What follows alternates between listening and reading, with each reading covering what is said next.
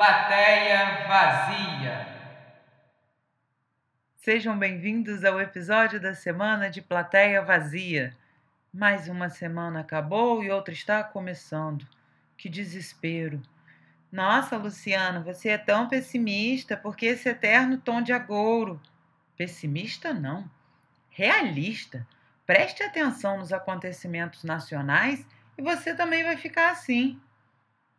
Se você quiser entrar em contato aqui com o Plateia Vazia, é só nos seguir pelo Instagram, arroba Plateia Vazia, ou então mandar um e-mail para plateiavazia.gmail.com. Essa semana aqui no Plateia Vazia eu bati um papo com a incrível Ludmila Bayerfeld. Eu aprendi como nunca antes sobre ópera.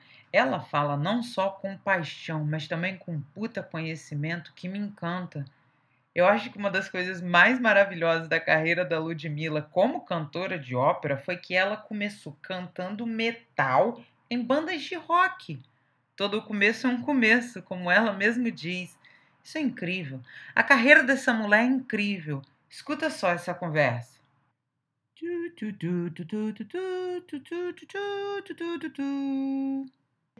Show, vambora!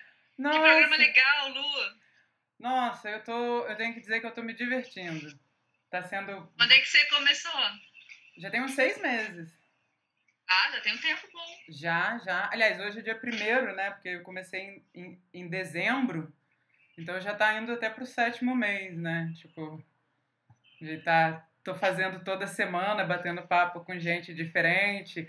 Aí, tipo, músico, escritor, ator, dançarino. Tá sendo Sim. super da hora. Sim, uma troca legal, né?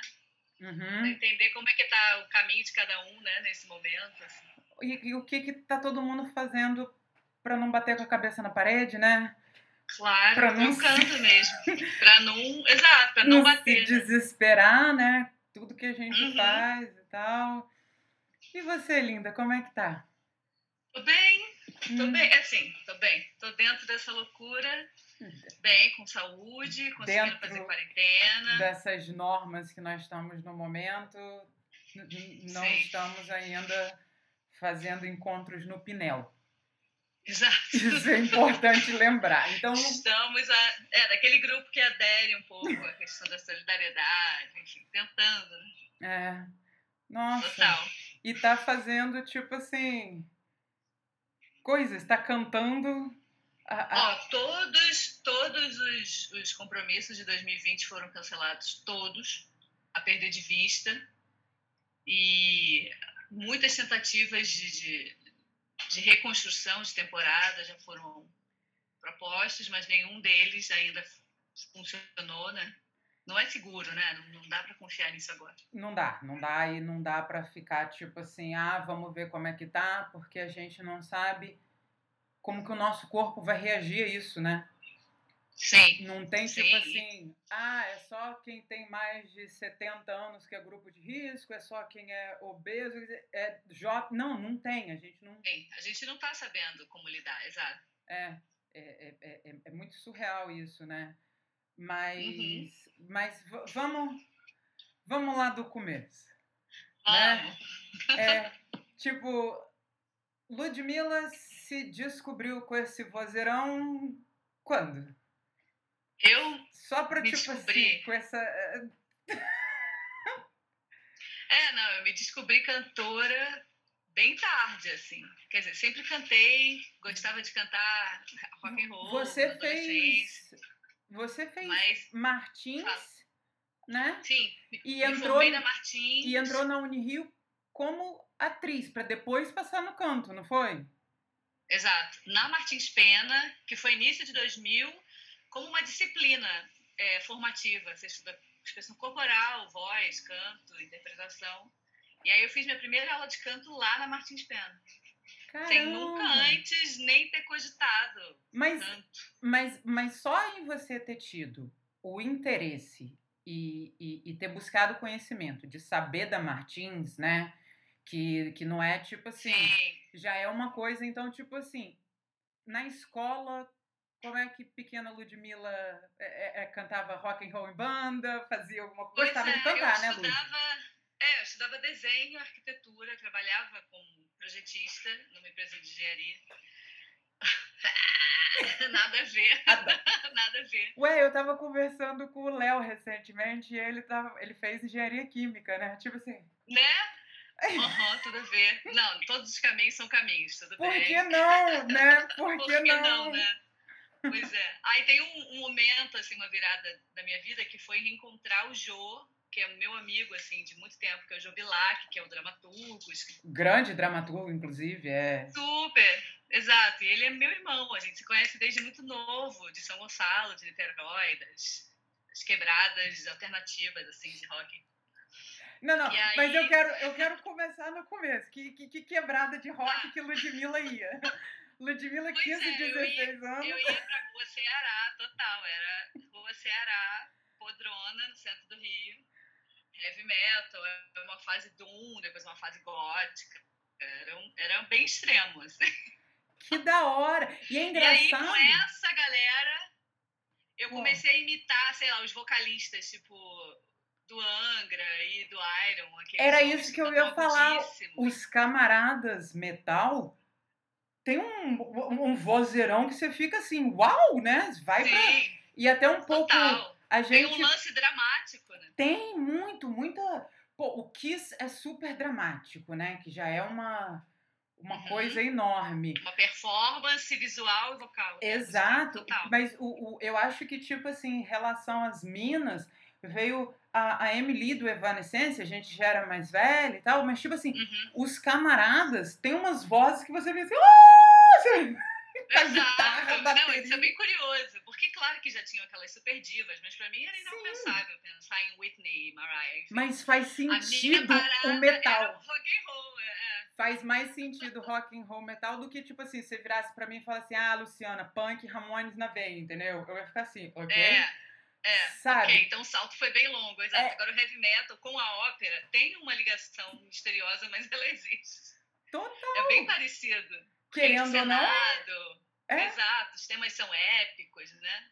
E tem aquele exagero da forma e tal. Pô, de cara. E aí, exato, aí eu cantava nos shows, assim, com os meus amigos. Aí o pessoal, caraca, você consegue dar os agudos. E aí eu conheci uma galera de Niterói que estava começando uma banda e eles não estavam ainda muito claros no que queriam, se era heavy, se era hard rock, se era gótico. E eles fizeram umas audições, assim, com uma galera de Niterói. Vários musicistas, vários cantores. E aí eu cheguei e cantei Nightwish, que era uma peça heavy, mas com vocal oh. melódico e tal. E aí entrei na banda. Eu tinha 15 anos, 16, 15, 16. Foi o tempo da banda. Assim. Caramba! Foi ótimo. Foi uma prática, assim, eu percebi que eu era totalmente neófita e que aquilo cansava e que tinha umas questões de resistência que eu ainda precisava estudar, que era totalmente... Não tinha técnica, tinha puta vontade de... Exato, tinha muito ouvido e já estudava inglês há um tempo, então era mais tranquilo.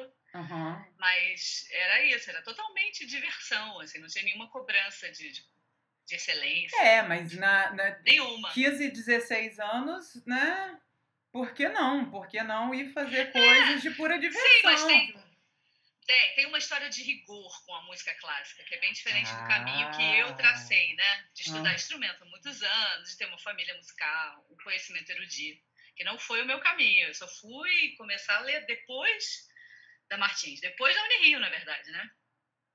Caramba! E aí o, enfim, aí o Jô, que começava a escrever, olha isso, é um caminho muito legal. E eu começava a cantar. E eu, ele falava, pô, você canta. Eu, ah, você escreve. e a gente trilhou muito juntos, assim. Ele falou, o que, que você acha da Martins?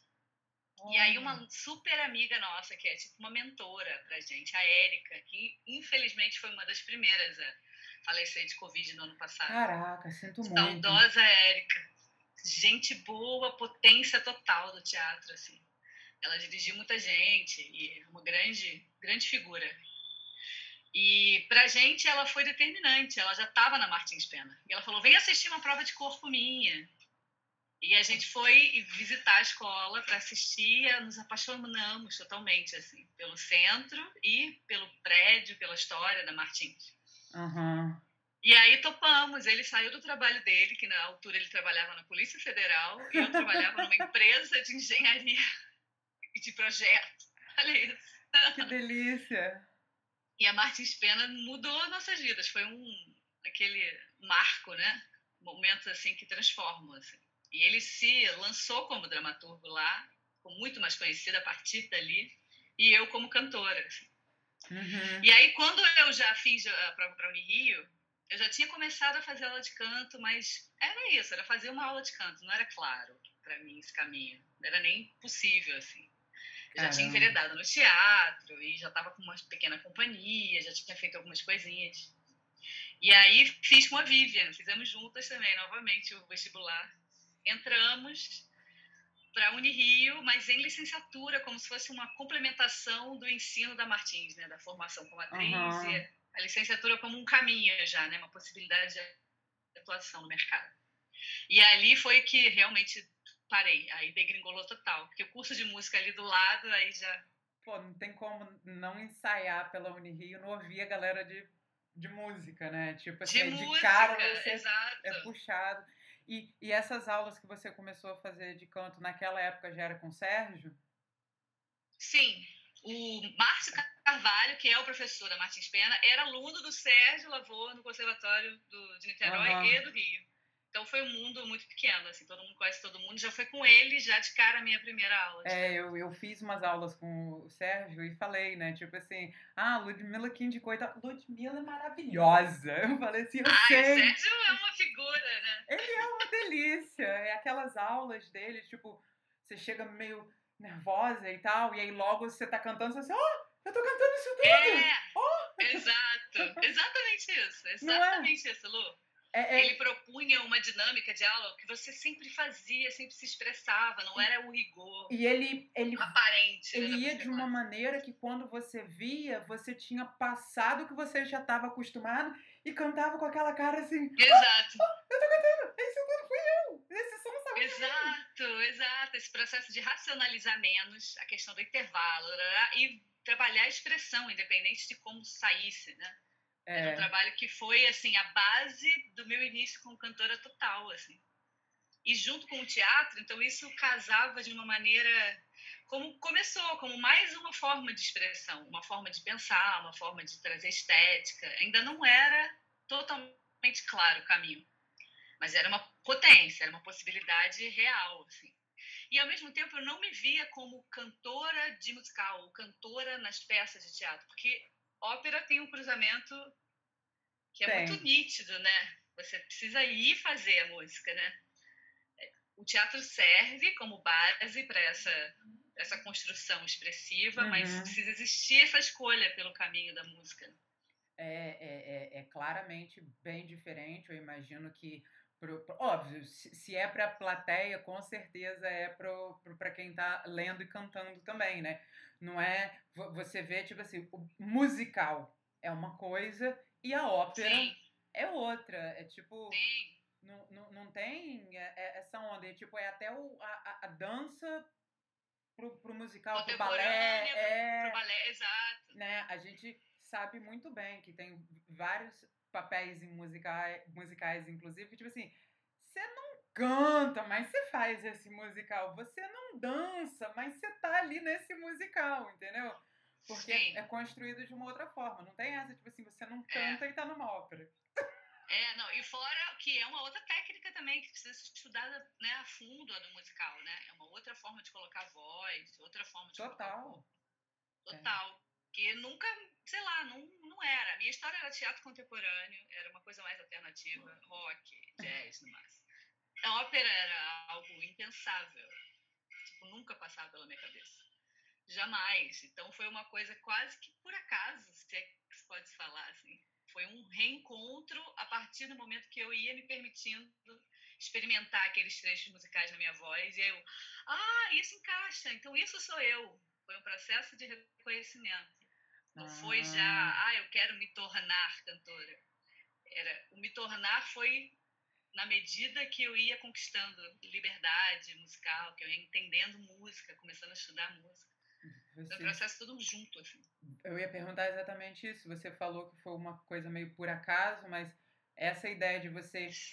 fazer e se reconhecer e se conhecer fazendo fez com que você se interessasse e procurasse mais E Exato. Até, provavelmente até que, que você gostando do que estava fazendo, né? Que tipo assim, ah, isso eu gosto, isso eu acho irado, né? E aí Exato. então, isso encaixa na minha voz. Tipo, ah, é isso então que eu faço já há muito tempo e não reconhecia ah, que era. Sim, sim. E aí, por mais que eu não conhecesse, não entendesse nada ainda, eu falo, não, não é possível, isso ressoou tanto em mim, o que é isso? Mas aí esse processo de ressoar e procurar entender já começou com 22, 23, foi a época da Unirio. O que, o que continua Anos, né, sendo. O que é estre... tarde, assim. O que, querendo ou não, é nova, mas para esse tipo de, de, de, Sim, de uso. De profissão que exige tanta excelência no, que você faz, hum. tem tanta competição, e é um universo mesmo a parte. Né? É, é tipo uma coisa é, é, esportista, né? Raramente você vai é. começar um esporte e alcançar uma puta excelência começando com 20 e poucos anos, né? Tipo... Sim, você tem que trazer uma, uma, uma coisa é, nata, uma, uma, enfim, um impulso, sei lá se é talento, o que, que é. Uma vocação para fazer aquilo, né? E se entregar completamente. Aí, a essa altura, eu já tinha largado a arquitetura totalmente e o emprego que bom, também. Que bom, né? Já tinha... Que bom! já tinha lançado para o universo essa, essa parte da vida vegada, valeu! E o teatro também, eu, enfim, o teatro não é que eu tenha largado, acho que é, é a parte que mais me diferencia, assim, hoje eu vejo na minha atuação profissional. É justamente ter partido da expressão teatral, uhum. da busca pela expressão do corpo ou dessa persona que precisa se expressar, enfim, para poder chegar no canto lírico, sabe? Nunca foi desejar me tornar cantora, foi um reconhecer-me no caminho. E acho que o teatro me deu toda a liberdade, que é subir no palco e experimentar coisas. E se eu tivesse a noção do quão difíceis eram, eu jamais faria, sabe? Essa coragem de se lançar, eu acho que o ator tem demais, né? Sempre.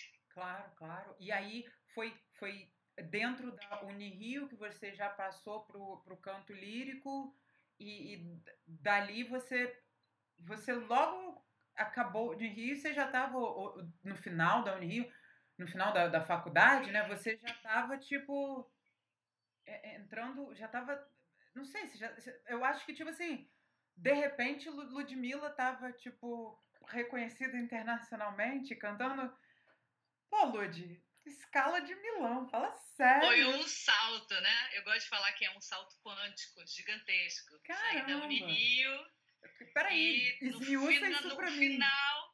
Então, a gente cursou, nós cursamos juntas dois anos, eu acredito. Quatro, é. seis períodos de arte. Alguma coisa por isso. É. Foi um período, por foi legal, sido, foi um processo. Por ter sido aquele começo, né? Não foi tipo assim, dois anos mais à frente, foram aqueles dois primeiros anos, ou um ano e meio ali no começo, uhum. não sei. Era, era, era muita imersão. De todo o calor entra ali muito, né? Tem essa questão. E, então, sei lá quanto tempo foi, mas foi. Foi a gente começou Sim. juntos, né? Foi lá em E a gente 2006. seguiu o tempo juntos. A gente ficou com uma turma que segue e faz as disciplinas juntos. Né? A gente ficou um tempinho. E aí eu acredito que tenha sido 2008 que eu tenha optado por fazer a transferência. Abriu a transferência interna também uhum. de artes cênicas para música. Eu fiz o exame e entrei. Já tinha conhecido a professora, a Carol, que é a professora de canto da Unirio, antes. E aí ela me aceitou e eu continuei estudando com o Sérgio, passei a estudar com ela. E aí o estudo acadêmico do canto organiza mais a, a, a linha temporal de estilo, de repertório, organiza mais esteticamente, teoricamente a música. Uhum. Acho que isso vale muito. E, na verdade, foi o trampolim para eu fazer a, a prova para o Scala. Eu já tinha terminado o curso de canto, ganhei um concurso de canto do Municipal do Rio, que foi um super concurso, e com esses dois, é, digamos, com essas duas validações acadêmicas, eu consegui fazer a prova para o Scala. Então, no final de 2010, 2011, final de 2011, que era o final da Unirio, calhou de ser também o início da, da academia do Scala. Então, foi um salto gigante, assim. Pô, e foi muito louco, porque eu lembro exatamente disso, não foi tipo assim é, não teve uma grande passagem. Teve um processo. Foi passando por aqui quando Ludmilla. Não. Milão. Eu, parabéns, Ludmilla! foi, foi muito louco. completamente assim, foi exatamente assim. Eu fiz uma corrida total para em busca do visto, consegui, na verdade, uma bolsa para fazer a prova lá. Então, eu fiz um concurso no municipal, ganhei, ganhei a bolsa para ir a Milão fazer a prova. Então, foram assim, os caminhos que foram se abrindo na medida que eu ia pisando. Foi exatamente isso. Aí cheguei lá, fiz a prova, tinham 200 cantores do mundo inteiro. E aí eram várias etapas, de vários estilos musicais que você tinha que cobrir, leitura musical e entrevista, domínio da língua e tal. E aí a primeira prova foi hilária, assim, eu achei fantástica, porque eu não falava italiano e o italiano em geral não fala inglês. E eu cheguei tentando me comunicar e tal, era a primeira vez na Europa adulta. Na verdade, primeira vez, primeira vez. E aí eu pedi para o cara para ir ao banheiro. não sabia qual era a minha ordem, se estava chegando a minha vez ou não. E ele viu meu nome na, na, tabelinha, no quadro dele, falou alguma coisa que eu não entendi, falou: é por aqui, já, já vai, é você. E aí era você no palco. Aí ele abriu a porta, era uma portinha muito pequena, que depois eu vim a conhecer. Porque realmente parece uma porta de banheiro, mas era a porta do palco. Você pra entrar no banheiro já era o palco. Gente! Foi hilário. Eu falei, gente, que ironia da vida, gente. Que salto. Aí eu engoli todo. Não tive nem tempo de ficar nervosa, assim. Eu já me vi ali. Opa! Caraca. Naquele palco gigantesco, assim. E aí eu aproveitei a experiência como se fosse um... Sei lá, uma experiência de vai ali, Lu, faz uma improvisação faz um exercício teatral. Eu, eu vivi aquilo com esse despojamento, assim, sem dar o real peso, que na verdade me ajudou muito. Eu imagino, porque aquele momento do, do a, a, belas aulas do Sérgio nessa hora, né? Aquele uhum. momento da tensão vai todo embora, tipo, ok, vamos embora, vamos fazer, eu quero fazer xixi, vamos fazer isso aqui então, né? Vambora, exato, eu não é. tinha nem trocado de roupa, assim, quer dizer, eu tava vestida socialmente, mas eu não tava de longo, e aquela fila de pessoas vestidas de, de gala, foi hilário, eu tava, sei lá, de calça jeans e entrei, e, fui, já, aquela já foi a minha prova, assim. Caraca, que irado. Isso foi muito legal. Eu adoro essa história. Claro que xixi, você até esquece, né? Pô. Mas foi tipo, ah, agora, esse estado de emergência, essa coisa da presença, né? A qualidade da presença. Genial, genial. Isso é. Genial! É, é exatamente isso. É o, é o é, é, não, é, não é não dar valor, não é não pensar, não é, é não dar valor, exato. mas é exatamente não ficar tipo repensando e ai caramba, será que eu vou parar para fazer esse plano, coisa tal. Se você pensar muito, você perde a oportunidade. Se você pensar muito, você entendeu? Exato. Não, não, não é dar uma entrada de quantas parcelas em uma casa, entendeu? Vamos embora, vamos fazer isso aqui agora. Ok, eu já tô aqui Sim. mesmo, não tem para onde ir, né? Exato, e aí você faz jus àquela sensação que você traz de trazer a, a presença para ali, né? De se mostrar no mais sensível e no mais transparente possível. E aí eu acho que isso deu certo. E o que, que você cantou? É, você acha? Cretina. E o que, qual foi a peça que você cantou aquele momento? Tinham peças obrigatórias que eles estavam pedindo, cobrando, mas eu cantei uma área que eu sempre cantei com o Sérgio, que foi o Sonho de Doreta, uma área de Puccini, e aí cantei uma outra área que eles pediram, que foi da ópera Dom Pasquale, que depois veio a ópera, que você veio fez... a ser a minha ópera. É, você fez o maior sucesso fazendo o Dom Pasquale. Tipo... Exato, exato. E eu tinha passado essa área com a Carol, enfim, mas num ambiente é, acadêmico, ele, ela ainda não estava cena ela não estava cenicamente pronta, né? E detalhada, uhum. esmiuçada. A própria ideia de trabalhar uma área de uma forma dele, assim, detalhada, aí eu aprendi lá. E isso até é uma coisa que eu lembro depois discutindo, conversando com professores, por exemplo, da Unirio, né, que a gente faz um teste de habilidade específica ali, é tipo, se a pessoa vem toda fechada, muito certinho, a gente acaba reprovando porque a pessoa já está pronta, vai para outro lugar. Aqui é um lugar onde a pessoa, se não chegar um pouco aberta e um pouco sem saber das coisas, a gente vai ensinar o quê? E eu achei, Sim. tipo, eu achei maior, muito interessante quando eu ouvi isso, porque raramente a gente tem a oportunidade de saber de uma banca. Porque não é, é um... um perfil de aceitação Exatamente, deles. não é uma coisa técnica, tipo assim, tantas respostas, você passou tantos por cento e tal. E não, é uma coisa É completamente subjetivo. subjetivo abstrato. É tipo, então saber que eles procuram um certo tom de tipo assim, de um não sei, mas é engraçado procurar um tom de um tipo não sei, mas também não é tipo, vamos bater a cabeça na parede, né?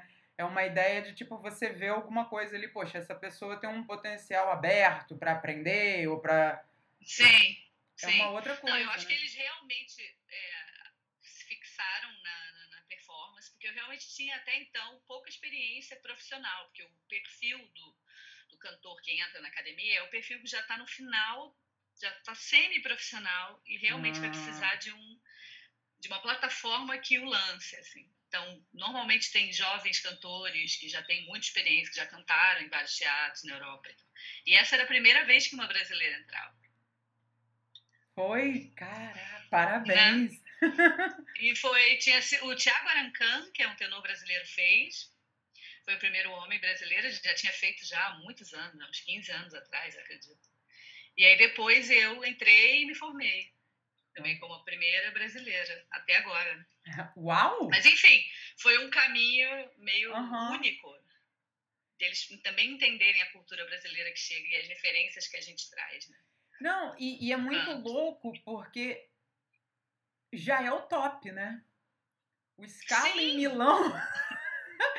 é Não tipo tem assim, mais pra onde ir. E, e você foi para vários lugares, Suíça, Rússia, tipo, Uhum. é, uau, parabéns. É tipo assim, cada vez que, que eu olhava ah, ah, online, na rede social, Ludmilla tá onde fazendo o quê? Parabéns, Ludmilla! Sim, é. Essa realmente foi o período, foi de 2011 a 14. Hoje eu estava até, até organizando para tentar conversar com você. mesmo. Olha. Que foi 11 a 13 é o biênio, é o que eles propõem. E aí eu ainda ganhei uma extensão, eles me deram mais um ano. Eu fiz mais produções, participei como protagonista de mais produções e fizemos várias turnês. Aí fizemos uma turnê para os Estados Unidos, fizemos turnê para São Paulo, fizemos turnê para França, para Grécia, Eslovênia, enfim. Era uma lista Grécia. gigantesca. Eu, ah, caramba, ópera na Grécia também deve Foi em sido- Atenas, foi em Atenas, fez Nossa, mágico. Deve E aí depois, sido- é, aí depois em Atenas teve uma experiência para mim que foi até mais forte ainda, que eu ganhei o concurso Maria Callas de Atenas. Tipo, o concurso Maria Callas. Aham. Aí esse foi tipo, what? esse foi, foi um, sei lá, eu diria que um grande momento, assim, depois que eu me profissionalizei. Que é um encontro com vários profissionais nomeados e muitos cantores é, competentíssimos, vozes maravilhosas. Enfim. Acho que o concurso de canto na minha trajetória tem uma importância ímpar. Porque eu vim de, de um concurso para outro, de uma bolsa para outra, né? Não Aham. tem uma. Eu não tinha uma referência tão sólida, nem de família e nem de formação aqui. A minha formação foi se dando lá também, né? A sua família aqui, você tem irmãos, irmãs? Tenho, Seus- tenho três irmãs, mas nós somos quatro filhas. Nossa! E cada uma, cada uma um, um universo. Psicologia, letras, pedagogia. E nossa, é, você, você é a mais velha das quatro, tudo Sou a mais velha né? das quatro e nenhuma delas optou por arte. Enfim, uma das minhas irmãs se formou até em dança na FRJ, mas agora já faz letras. Enfim, a referência dela é outra. E, E era isso, a família estava super feliz que eu estava na, na arquitetura, uma pessoa correta, sensata. Ah, mas deve ter quicado de Só alegria também quando você foi pra Itália, né? Tipo. E É, isso foi, num- isso foi demais. se, se em 2011 você já, já foi pra lá, tipo, a gente entrou em 2006, foi tipo, em cinco anos você já tava, você não ficou batendo cabeça, né? Aquela Exato, eu coisa. nem tentei nada, exato, não pensei em especialização nem mestrado por aqui, eu já fui fazer uma especialização super, né, gigantesca. E lá é complicado, é um processo difícil, porque acho que, enfim, acho que vindo do Brasil, são questões que eu já até elaborei. Não, sim, sim, boa, mas assim, é- tudo, tenho muito preconceito, sim. É um povo que é bem fechado. E, e é uma. Eu acho que até por. Foi o que você falou, né? Sendo música erudita, é, tem essa coisa do. Não é simplesmente só música. Não é música pop que você tá numa. numa rodinha debaixo de um poste, numa mesinha de bar. Não é em qualquer lugar que você escuta música Uhum. erudita. Não é qualquer lugar que Sim. as pessoas querem escutar música erudita.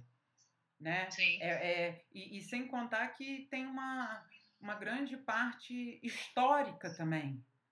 A- as Uhum. próprias ah, óperas, além de serem eh, muitas vezes, não são todas, óbvio, né? mas muitas vezes ligadas a grandes momentos históricos, são óperas, são óperas grandes. Sim. E foram escritas ali, né? Foram escritas ali, naquelas cidades, com aquela Uhum. língua. Uhum. E aí a vivência do espaço físico, mesmo geográfico, transforma muito. É, agora imagina se um italiano chegasse aqui em Santa Teresa e falasse que, tipo assim, vou começar a fazer samba. Calma aí, meu amigo. Você É, tá é, pensando que você vai fazer o quê? Exato. Porque não, não é exatamente, tipo, você foi pro berço da ópera. mas é igual, é exatamente. É exatamente isso. inversa. Exato. Entendeu? Nós somos ditos, os brasileiros, de termos uma, uma cultura e sermos um povo bem, bem quente, que abraça o pessoal e tal, mas é, se você parar para ver, tipo, você tem o, o blues, mas não é samba, é blues. Uhum. Tem muitas coisas diferentes, mas tem uma coisa que bate muito ali igual, né? Sim, são derivações da música negra. Enfim, Exato, exato. Agora uma, uma nada. cultura europeia, né? É um A, a ópera.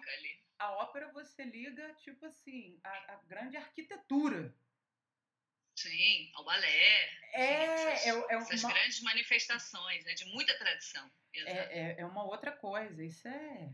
Nossa, que, que interessante. É, é, E é- ao mesmo tempo, eles também precisam de jovens artistas do mundo inteiro para que aquilo realmente se mantenha, porque lá eu cheguei lá e as pessoas não conhecem ópera, nem todas as pessoas frequentam o Scala, isso em Milão, hein? Sim, Não tinha Óbvio. nenhum italiano na minha turma, por exemplo.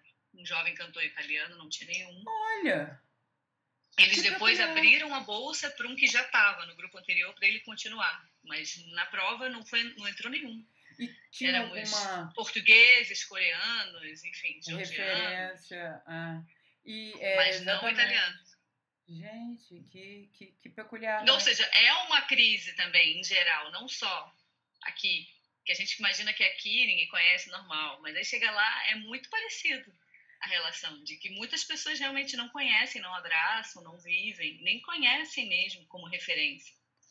Tem, mas é. Sabe é- que o teatro tá ali, é como se fosse aquele a história do museu um pouco aí, Exato. que não necessariamente está dentro da minha vida, assim. Apesar de estar ali tão presente na cidade. É né? uma coisa que eu falo que é quando eu escuto assim: ah, mas eu não vou levar o meu filho de 3, 4 anos ao museu porque ele não, não sabe se comportar. Como que eu vou lidar com uma criança dentro do museu tão nova assim? Vai correr assim: se você nunca levar, ele nunca vai saber, nunca vai saber se comportar. Porque você está achando que um adolescente de 14 anos, um jovem de 20 e poucos também não sabe se comportar se nunca foi antes.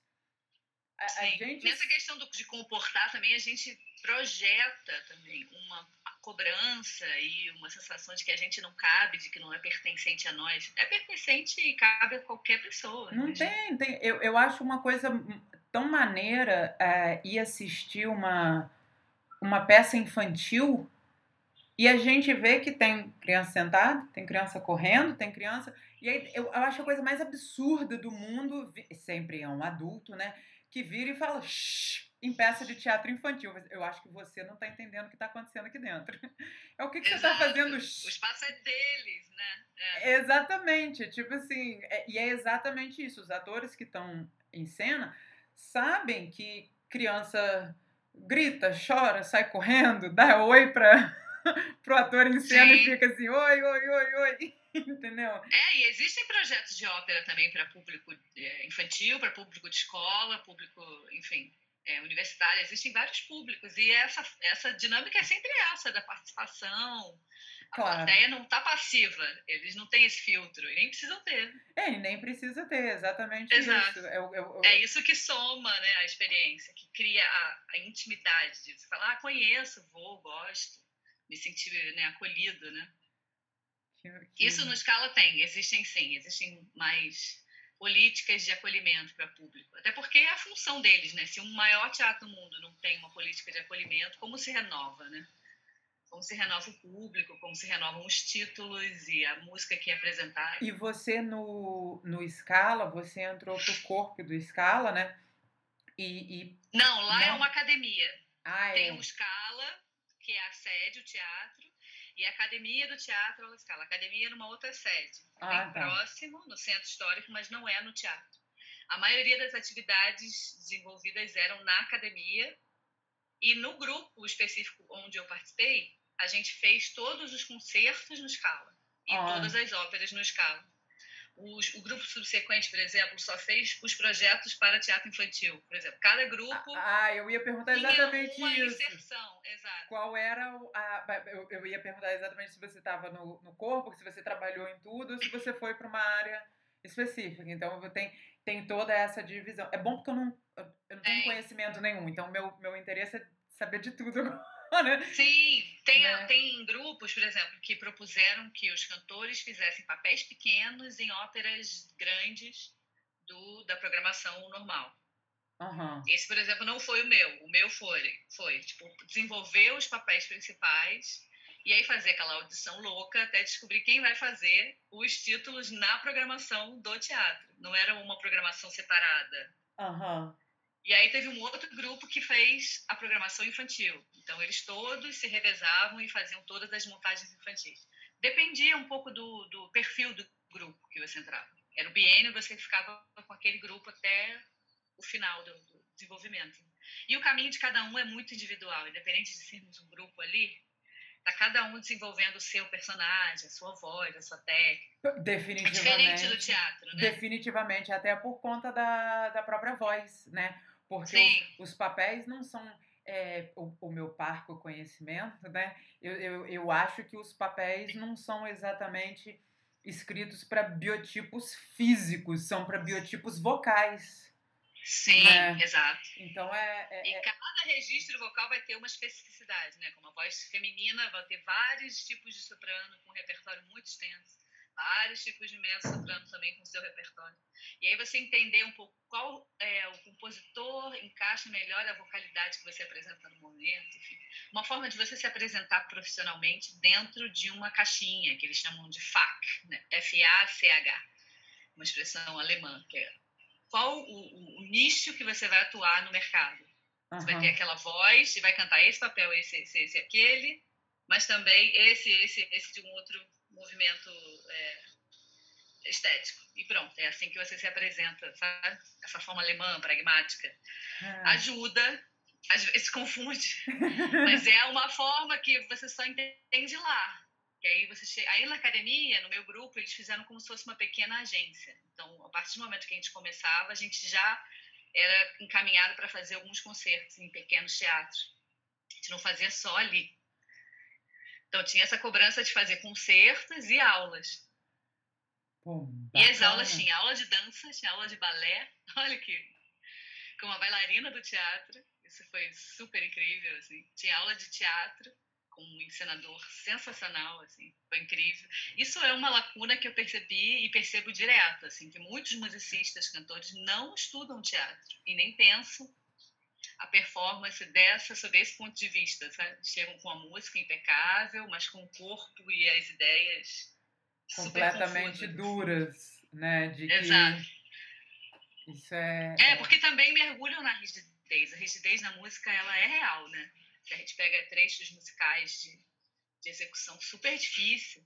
Então a gente precisa se dedicar, às vezes, anos até chegar. É, eu, às vezes não, com certeza, anos. Precisa ter uma dedicação consigo... total. Assim nem imaginar, porque minhas experiências musicais acabam é, é, se tornando, acabaram se tornando até um pouco rígidas, exatamente, porque era na minha cabeça também é, falta de, de frequência, né?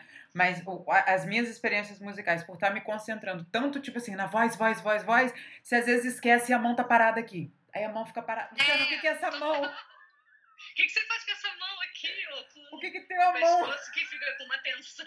Exato, exatamente. Porque é isso, né? É aquela coisa. Mas a gente, a gente acha tão natural isso fazendo, tipo, um texto no palco, porque a gente fica assim, gente, eu tô eu ensaiando a peça tal, então aqui tem um monólogo maior, você vai, você vai varrer a casa batendo texto, vai fazer a comida batendo texto, mas, mas eu que não sou cantor especificamente, imagino que você faça muito mais isso, tipo assim, por que não cozinhar cantando esse pedaço dessa música? Porque Total. você tem que fazer, você tem que soltar, né? Exato, exato. Não, quando a gente está fazendo um papel, pelo menos eu sinto isso. Quando um papel, ele, tá, ele me acompanha, ele não me deixa dormir, ele não me deixa fazer nada aquele papel tem que entrar, né? No coração, na mente, tem que entrar no corpo, né? Nossa, eu já sonhei várias vezes. Eu, eu ia dormir sem saber o texto decorado. Eu sonhava que eu tava batendo texto, acordava assim, ó, oh, decorei o texto. É. Porque ficava aquela coisa tão, tipo assim, eu aproveitava. Não, agora que eu tô dormindo, eu, eu arranjava alguém. Às vezes, eu lembro que, tipo assim, uma vez era uma cena, eu e uma outra mina e eu acabei sonhando que eu e o Bernardo estavam batendo texto. O Bernardo batia texto comigo. Genial! Não, você, tem que, você tem que trabalhar até no sonho, exato. É. Mas é engraçado isso, porque é, é, é, o que eu falei, por eu não ser cantora, quando eu tenho que cantar alguma coisa, eu fico muito preocupada no, no cantar. E não no estar tá fazendo todas as outras coisas que envolve que eu estarei fazendo no momento, além de estar tá cantando, né? Então faz essa diferença. É, às vezes a gente engessa, né? Pensa que o canto está num lugar e a expressão está na outra. Pensa que só vai e conseguir é um caminho atingir tal nota se ficar naquela posição que você alcançou é... aquela vez. Fica com exato, o corpo. Exato. Né? Não, e cada vez mais encenadores, principalmente de novo os alemães, eles têm proposto assim uma quebra total de paradigmas, assim, até numa ironia danada. Coloca a gente para correr, para saltar, de costas, de lado, de cabeça para baixo, trocando de roupa, enfim, o senador está propondo essa desconstrução do cantor lírico. Mais uma Já vez, mais uma vez me, me encanta a ideia tipo do, do heavy metal porque você vê os cantores andando de um lado para o outro, fazendo isso, interagindo com a plateia, interagindo com os outros pois músicos, é, cantando é. e botando, estourando aquela voz excelentemente bem, não é tipo aleatório, um grito alguma coisa, é tipo, putz, Nada, que vocal! É super estudado, tudo ensaiado. Óbvio, né? óbvio, não tem como não ser. E, uhum. e fala comigo, aquelas roupas não são leves, eu sei que tem toda uma... Não! Não. Não, então, aí que tá. Tem, eu fiz duas montagens. Não, eu fiz várias montagens, mas assim, a maioria das montagens agora estão propondo muitas mudanças nessa forma rígida. Então, eu, sim, é, é, muito, é muito interessante colocar um espartilho, um corpete, uma saia, uma calça. Porque você tá é. cantando, você tá cantando, agora canta com esse espartilho, canta Exato, com essa agora roupa. canta toda apertada, aí você naturalmente você se encaixa naquele corpo meio arquetípico, né, que você tanto às vezes critica, mas ele é o único corpo possível para você trabalhar. É muito interessante, muito interessante também. Acho que como a gente está muito distante, a gente está nessa era da pós-verdade, então é interessante mergulhar numa montagem época, uma ideia de dessa projeção do que seria e também é muito interessante trabalhar com uma ideia de, sei lá, você, né, tirar a blusa e estar tá de sutiã, e, enfim, e estar tá cantando ópera também. Exato, é uma Tudo coisa. Tudo é possível, exato. É, tem uma, uma pegada muito contemporânea que nós já somos muito acostumados visualmente. É tipo assim: ah, vou fazer um Shakespeare, mas vai fazer todo mundo preto, vai fazer todo é, mundo. Exato. Vai ser de jeans, galera todos usando All-Star, entendeu? e é mais difícil, falando completamente como leiga aqui agora, óbvio, né? Eu acho que é mais difícil encontrar coisas assim na ópera, mas imagino que você tenha passado por algum texto clássico que tenha tido uma pegada mais contemporânea em cima disso também, de, ou não?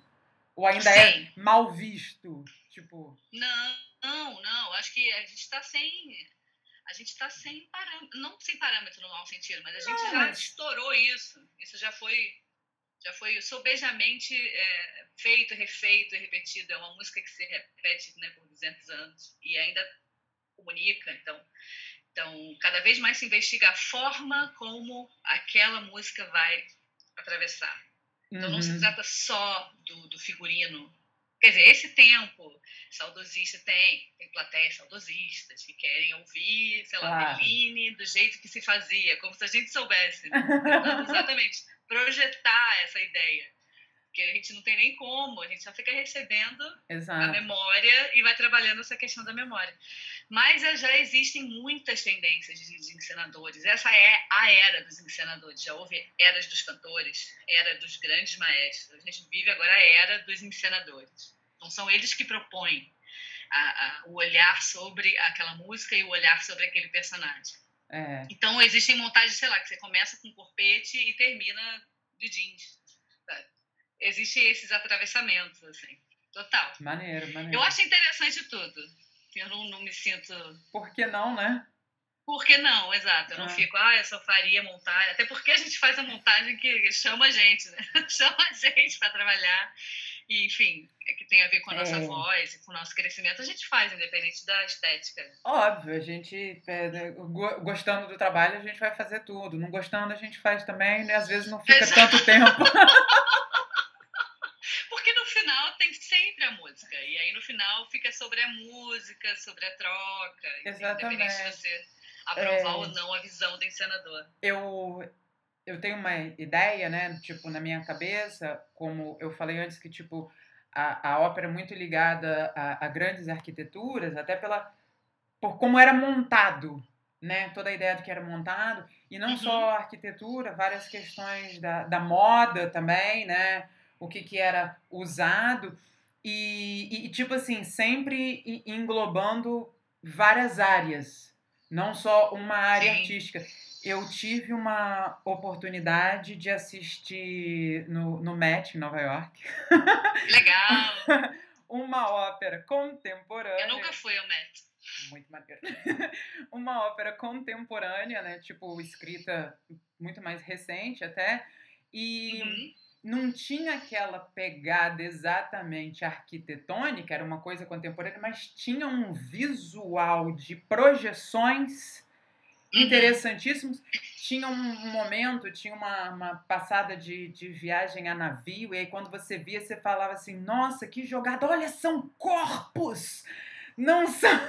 Sabe que tinha uns momentos que eu fiquei assim. E ali eu achei, tipo, um, uma ideia. É, interessantíssima porque eu vi completamente contemporâneo, não era exatamente uma onda arquitetônica nem de, de moda, mas jogando outras coisas, porque era mais contemporâneo, usando um visual com uma, um sombreamento, uma, uma uhum. ideia de níveis disso que aquilo que eu fiquei assim. Teve um momento que a até a fumaça. Eu falei, as coisas estão separando essa fumaça como? Porque a fumaça não está mudando de nível e está genial. Uhum. É. E eu, achei eu acho que... que a experiência cinematográfica transforma a nossa forma de ver o espetáculo. Total. E a ópera está dentro desse bolo. Sim, Ela está absorvendo essa, essa, essas mudanças de paradigma. Pô, exato. A gente, assim. quer, a gente quer entender e, e se encantar, mas ao mesmo tempo buscar sensações daquele momento, metáforas visuais, daquele momento, né? A gente já não se contenta com uma bela arquitetura alheia, distante, né? Nossa, Agora foi... o diálogo já é muito mais participativo, né? Foi, foi algo que eu achei assim. É... Aliás, projeção é tudo agora é projeção. projeção é sim, é sim. O que é, veio, não é que veio mais recente, mas é, eu acho que talvez a forma que mais recentemente tenha sido usada, não só Sim, aquela coisa e de... Que, que chegou, agregou valor e ficou, né? Sobreposição, até porque hoje a gente tem, Sim. tipo assim, uma ideia da mesma maneira que a gente joga foco só no rosto ali da Ludmilla, quando você vê, você pode ter, tipo assim, uma projeção só naquele cantinho, fazendo todo um cenário ali, que antes tem aquelas coisas muito mais antigas que a gente vê que é uma projeção em cima da pessoa e você não sabe se você está olhando para a pessoa, tem que prestar atenção na projeção e tem um pano de Sim. fundo, você fica o que está acontecendo? Cara, a montagem, eu vou te mandar, ver se eu acho algumas referências. A montagem que eu fiz na minha formatura foi com um diretor muito interessante. Ele chama Damiano Micheletto e é um diretor italiano que promove a ruptura de, de vários padrões, enfim. Aí a ópera chamava La Scala di Seta. Tinha uma de Rossini. E aí tinha uma dinâmica de, de um amante que subia por uma escada e ela vivia dentro da casa, tinha um entrar e sair de personagens. E aí o cara, que eu achei genialmente, é, desenhou uma planta baixa no, no, no piso do, do, palco, e aí a gente se, enfim, transitava pela casa abrindo portas fechando portas imaginárias, mas não só isso, ele coloca um espelho no ângulo X, que a plateia vê o espetáculo no espelho, ela não vê aqui. Olha. Porque a parte de baixo está meio para dentro. Então é, era como se fosse um sitcom. A gente está vendo um filme da ópera que está acontecendo ao mesmo tempo. Você vê a imagem num telão. Aquele jogo de mágico com cima, espelho exato. de ilusionismo, de você tapa aqui, você passa o outro. Pô, maneiro. Exato. Então a gente via o, a pessoa que trabalhava aqui, lavava louça, a menina que estava acordando, o cara que tentava subir a escada, o pai que estava saindo, a menina que estava passando na rua. Você via muitas cenas contemporaneamente acontecendo no mesmo tempo, enquanto um ou outro cantava, ou mais de um. Às vezes tinham quartetos, trios, e eles não estavam necessariamente um do lado do outro. isso foi assim um trabalho incrível. Assim quase morria. Tinha que, ele me botou para correr, ele me botou para tirar roupa, para tomar banho, para fazer chá, para lavar louça. isso, isso, foi é genial. Trans, assim, transformar esse corpo, tirar a rigidez da, da personagem romântica e trazer essa personagem para um, um a tempo, né? um não tempo, totalmente não realista. Assim. Isso é, é muito interessante, inclusive, a gente vê, tipo, tem, tem, tem muita coisa que, tipo, ah, grandeza cinematográfica, disso, que aquilo. Aí, de repente, você se depara com um filme igual Dogville. Que é uhum. exatamente era muito isso. Dogville, exatamente. Era isso. Você tem. É Dogville com um espelho, enfim. É, deve ter dado um, um puto efeito no palco e tal, mas você vê, você tá vendo um filme que foi despido de tudo aquilo, entendeu? Uhum é, é, como Foi que você bota, tipo. É. De, como você bota Cantando na Chuva e Dogville são filmes. Sabe? Sim. Tipo, uma grandeza absurda e uma simplicidade genial. Uma coisa. Sim. Pô, é, é, e aí você falando isso me remeteu à ideia, que é... Que... É Ótimo, porque você entendeu, é, sim, exatamente. E tem uma ideia que eu adoro, é difícil discutir isso com cantores, mas eu adoro pensar isso. Ópera não é realista, ópera é surrealista. Exato. Quem reflete sobre a vida cantando? Quem di discute com o outro cantando? Ou quem canta morrendo? Quem canta... Enfim, é, e eu acho que é complicado às vezes as pessoas exigirem estéticas rígidas para algo que não é realista. Quer dizer, a, a, cantora não precisa ser magra, gorda, alta, negra, branca, não tem, não precisa ter lógica social, quando na verdade tem, né? Ela é tirana também, reproduz esses sim, pensamentos.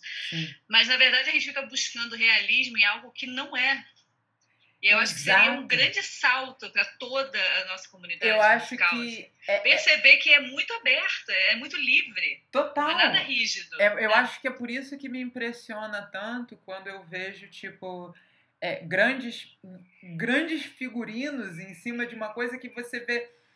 Você vê assim, poxa, que louco, porque não é só a pessoa tá cantando naquele momento, mas tá usando isso, entendeu? Uhum.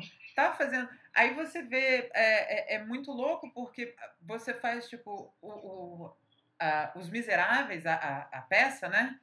O, o uhum. musical Os Miseráveis, e, e, até a última versão que eles fizeram cinematográfica, que, tipo assim, eu lembro pessoas quando assistiram assim, gente, mas eles não vão parar de cantar um pouquinho? Não, não é um musical, por que, que parar de cantar? E é interessantíssimo você ver alguma, tipo, é, é praticamente uma ópera, a ideia de você fazer o desenho. Sim, você está contando é. a história pela música. Você não está contando a história, canta um pouco e volta a falar. Não, você está contando a história toda a história pela é música. contada musicalmente, exato. Exatamente.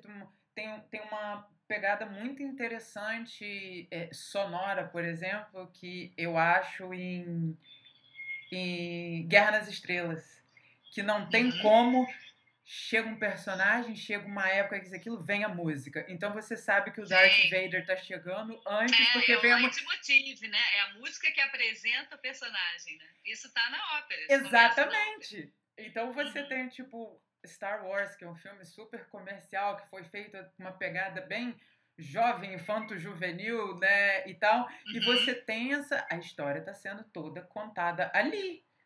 Você pode, você pode não entender nada, você tem as crianças tipo assim, ui, agora isso vai acontecer. Ah, porque a música já está precedendo. A música te conduz. Uhum. Exato. E, e, apresenta o personagem. Você entende o personagem também pela música. É, A, a não so... só pelo visual. né? Exatamente. Isso é... e, e aí a ópera é exatamente isso. O balé é a pessoa dançando, é pela dança que vai ser contada a história, né? Tipo, Uhum. então tem, tem essa, não é você tá fazendo uma coisa, você para, dança um pouco, volta, agora eu vou me expressar, aí dança. Exato. É enquanto você faz é que vem a expressão. Por isso que é tão complexa a, a junção dessas. Por isso que é tão não real. Exato. E é tão não real, Ah. exato. E as pessoas se levam muito a sério. Isso é uma crítica minha. Mas, mas é uma, uma... É muito difícil, realmente. É uma dedicação. E é uma arte como várias outras. Que Óbvio. exigem dedicação total. Porque Imagina. É sua paixão, mas. Uma discussão de bar, uma pessoa pega uma tela, começa a pintar, o outro começa a cantar, alguém vem faz um número musical e fala assim, tá todo mundo usando droga pesada, o que que tá acontecendo nesse bar? Mas é isso, né? A gente não, não, não tem muita expressão, por exemplo, do, do- da, da pintura ou da escultura de ter a pessoa fazendo. É, é aquele trabalho pronto ali, o que é genial. Uhum. Às vezes a gente vê um prédio e fala: caramba, olha só que irada essa construção, o que que tá dizendo, né? É, é Uhum. uma história inteira num prédio, é um prédio todo contorcido, é um prédio Sim, extremamente. São muitos signos, de comunicação. Exata- exatamente. tudo. Eu acho que tem uma geração que vive, como a gente já tinha falado, um saudosismo muito grande. E aí eu acho que a gente está bem na transição de uma geração que realmente não tem essa, essa relação. Eu fui uma, eu comecei a ouvir no DVD. Eu nunca tinha assistido uma ópera ao Aham. vivo para gostar de ópera. Então ele veio, a ópera me foi apresentada numa tela de televisão. Nós já Muito estamos antes de ao há mais de um ano em pandemia. Você imagina Uhum. um jovem que, tipo assim, que estava com 12, 13, 14 anos no começo do ano passado, o que ele já absorveu nesse praticamente um ano e meio, o que ele não conheceu vindo pela primeira vez, que tipo assim, tô dentro de casa, tô no computador. Claro, muita gente foi ficar vendo pornô eternamente, mas tipo, tem toda essa coisa que a gente absorve. Tem uma abertura total de conteúdo, né? Exato, até a ideia do tipo assim, poxa, mas é, já que está aqui na minha frente, está me sendo oferecido, por que eu não eu olhar um museu? Nossa, vai ser muito interessante quando eu for a um museu pela primeira vez, porque eu estou tendo a oportunidade de ver muita coisa. Então, é, é, é, vo- você exatamente falou essa questão, não só nós estamos num período transitório, que eu acho que não é de agora, né? Não começou Sim, é um período que está se estendendo. Exatamente. E eu acho que essa questão toda da pandemia e nós termos nos recolhido, pelo menos alguns de nós conscientemente, né? E, Uhum. e as pessoas que vão atrás, tipo, a necessidade, gente, tô querendo assistir uma peça, eu preciso assistir alguma coisa, eu vou assistir um, um, um filme, eu vou procurar uma outra coisa. Às vezes fico numa dificuldade de Sim. livro, eu não aguento ler tanto tempo, mas deixa eu aproveitar aqui o audiobook. Então, tipo, É, um mergulho interno é tão profundo que você precisa de uma relação com o mundo externo. Você precisa equilibrar essa, senão você fica só nas suas paranoias, né? A gente precisa se espelhar no mundo e se ver refletido no mundo para poder é- voltar para dentro de uma maneira mais harmônica. Eu acredito na arte desse lugar, né? De espelhamento total. e É, eu você- tive um professor na Martins que falava assim: se o homem não tivesse inventado a arte, ele teria inventado a arte. Quer dizer, ela está totalmente dentro da nossa atividade E a gente sabe que é, a, a- diária, né? a arte não é algo inventada pelo Homo sapiens, né? Antes de existir o Homo sapiens, nós já temos, tipo, desenhos em cavernas É, essa necessidade de se autorrepresentar, de se ver, né? de contar de um tipo de essa história história. sendo contada. É. Antes de existir uma arquitetura, uma, uma coisa de moda, uma ideia de qualquer outra coisa, já existiam sons, né? não só para comunicação, não só um desenho para comunicação, mas uma coisa para entretenimento. Se você parar para ver, eventualmente, nas cavernas desenhadas, tem não só história tipo de animal de alguma coisa assim, mas geralmente tem alguma coisa ligada a sexo em algum lugar? tem alguma vulgaridade? É, não tem separação, né? Não, é um entretenimento, moral, né? é uma Exatamente. Exato. Assim. E a gente tá nesse lugar de, tipo, passando a régua, né? E agora? O que nós fizemos até agora, né? Pelo menos a pandemia me bateu dessa forma. O que foi feito? Eu, você, nós, quem está perto e todos nós, né? Como encaramos, tal. É um momento de revisão profunda, né? Por isso está tão difícil é. se encarar, né? E, e você recentemente estava é, cantando num projeto, fazendo uma. Ah, foi um projeto muito legal, Lei Aldir Blanc. Fiquei uhum. muito, muito assim, honrada em fazer parte. É um amigo que produziu o Festival de Canto em Alagoas. Foi o primeiro canto, primeiro festival de canto de Alagoas. E aí foi um projeto assim de iniciativa sensacional. Juntaram vários artistas locais, vários cantores locais, artistas do, do audiovisual, é, engenheiros de som, estúdio, cantores, professores de canto, maestros, pianistas, enfim. Teve muita, teve muito pessoal envolvido, então realmente foi um, um teve, digamos, a penetração que precisava de uma lei emergencial, né? Socorreu uhum. muita gente. Todo mundo ganhou para trabalhar e todo mundo trocou muito.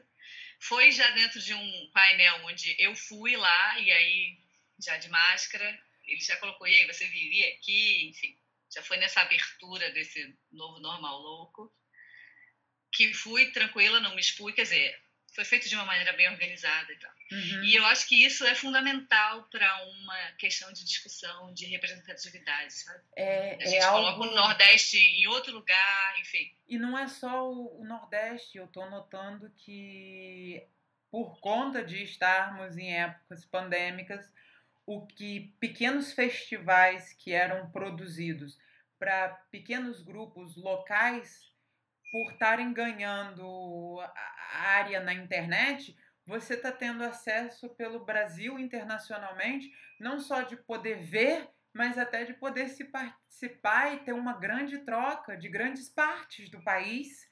E aí você fica assim, uau, então quer dizer que essa área desenvolve esse tipo de de arte Esse que eu não tipo tinha noção. De trabalho. Eu achava Exato. que era só eu aqui no meu cantinho, desesperada, tentando procurar alguma coisa, e você vira e fala assim: nossa, quanta gente legal que tá falando a mesma língua que eu. Que pena que tá longe, mas ao mesmo tempo, por estarmos online, conseguimos uma certa proximidade, assim por dizer.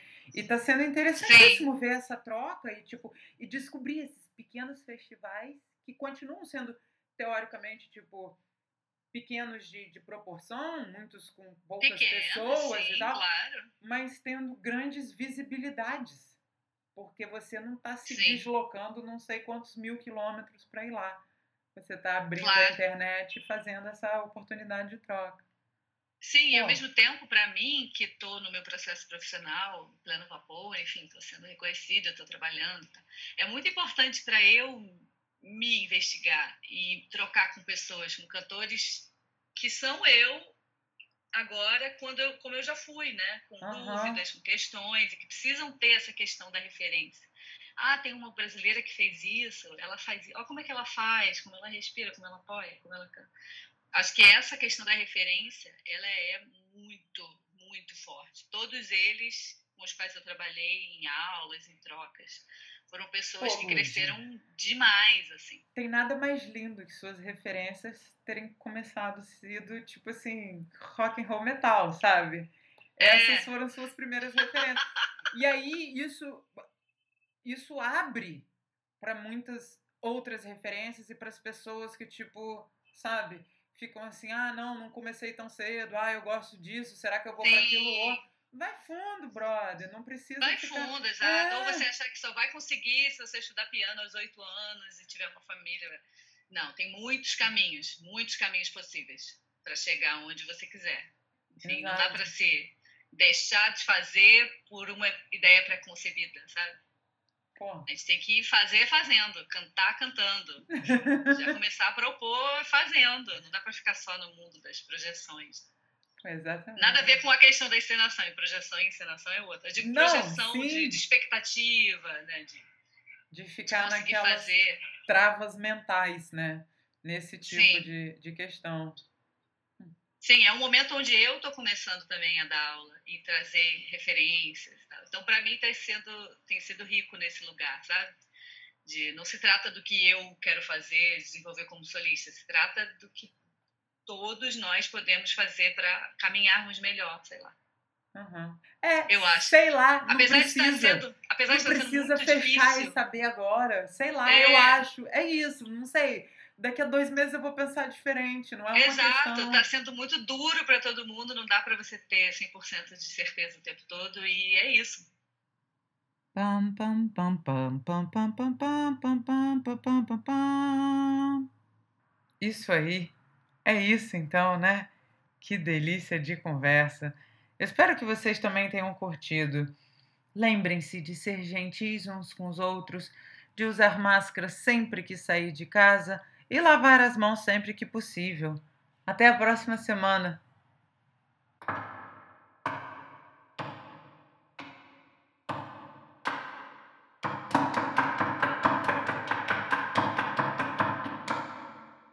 Plateia vazia.